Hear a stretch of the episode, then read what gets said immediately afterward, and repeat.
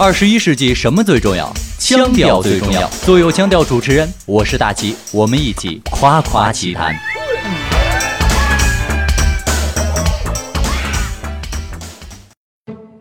夸夸其谈，漫谈天下奇怪事。我是大齐。前段时间，无论是各大高校还是三本职业院校，为了拉生源，那都是煞费苦心。有晒女神的，有晒男神的，还有晒食堂的大叔的，那绝对是八仙过海，各显神通啊！而相比这些，要么养眼，要么养胃的手段，大齐的母校只能说是奇葩了。天行健，学长以实力打倒高富帅；地势坤，学姐以智慧战胜白富美。这是什么呀？这是挂在操场上迎接军训的条幅。激扬青春，科德教你高端大气上档次。追逐未来，艺术让你低调奢华有内涵，这又是啥？这是大门上的迎新对联。母校，你这么逗，你爸妈造吗？其实大齐刚才说的这些手段，顶多算是一个毛遂自荐吧。最狠的还得说是沈阳音乐学院，那简直都可以说一段书了。哪一出啊？众好汉逼上梁山，宋江不管饭。老师，您看我们家孩子怎么样啊？能过吗？哦，你们家孩子叫什么呀？有考试录音吗？来，我听听。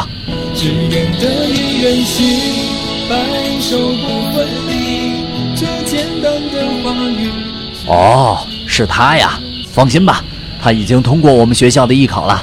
下个月考试的合格证就会发到你们家的。只要到时候这孩子文化课过了，就能直接来我们学校了。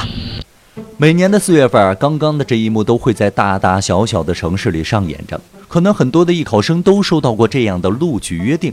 所谓录取约定，就是指学校在艺术类专业考试结束后发出的盖有计划名额之内红章字样的专业考试合格证。这按照以往的经验呢，拿到了这个合格证，只要文化课成绩达标，考生就一定能够进入这个学校。而沈阳音乐学院在今年就发出了数百份的录取约定。要说沈阳音乐学院，那可以说是咱们中国艺术类院校的鼻祖了。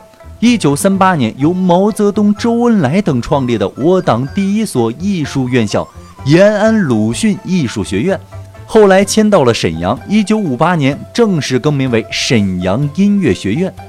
你说？本身就是一本大学，再加上这么辉煌的历史，要是收到这个学校的录取约定，那简直太长脸了。这要是大齐出门就得跟人家显摆，我要去毛爷爷创立的学校里念书了。然而，就是这么几百份录取约定，给这座历史悠久的大学惹上了大麻烦。七月三十一日，辽宁省沈阳市由于近一周来在辽宁省各部门奔走上访无果，报考沈阳音乐学院的家长代表选择在辽宁省教育厅门前集体下跪，祈求辽宁省教育厅出面给予说法。为什么会出现新闻中的这一幕呢？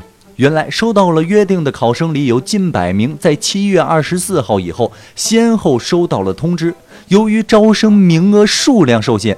孩子们已经无法被沈阳音乐学院所录取了，几个意思？合着你发了几百张约定，就要几个人？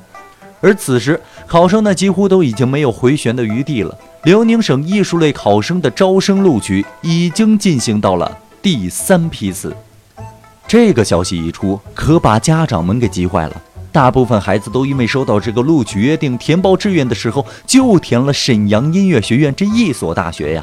这个时候才告诉他们这个消息，那不等于说不仅沈阳音乐上不了，连普通的大学都不能上了吗？你说你宋江书信一封，我们马上抛棺弃宅，反出朝廷，啥也不要了，来你梁山落草。结果到你梁山门口，你说信写多了，人招满了，你这不是买把锁锁在人家车上，再把钥匙扔了，损人不利己吗？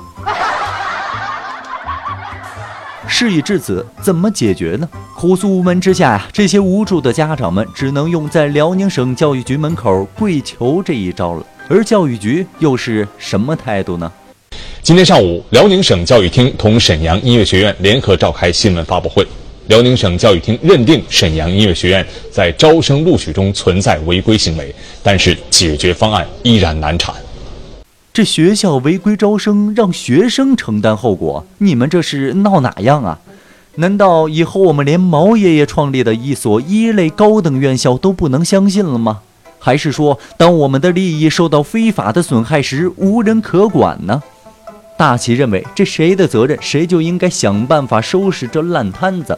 学校违规招生，监管部门又监管不力，难道你们就不该为这些孩子们谋条出路吗？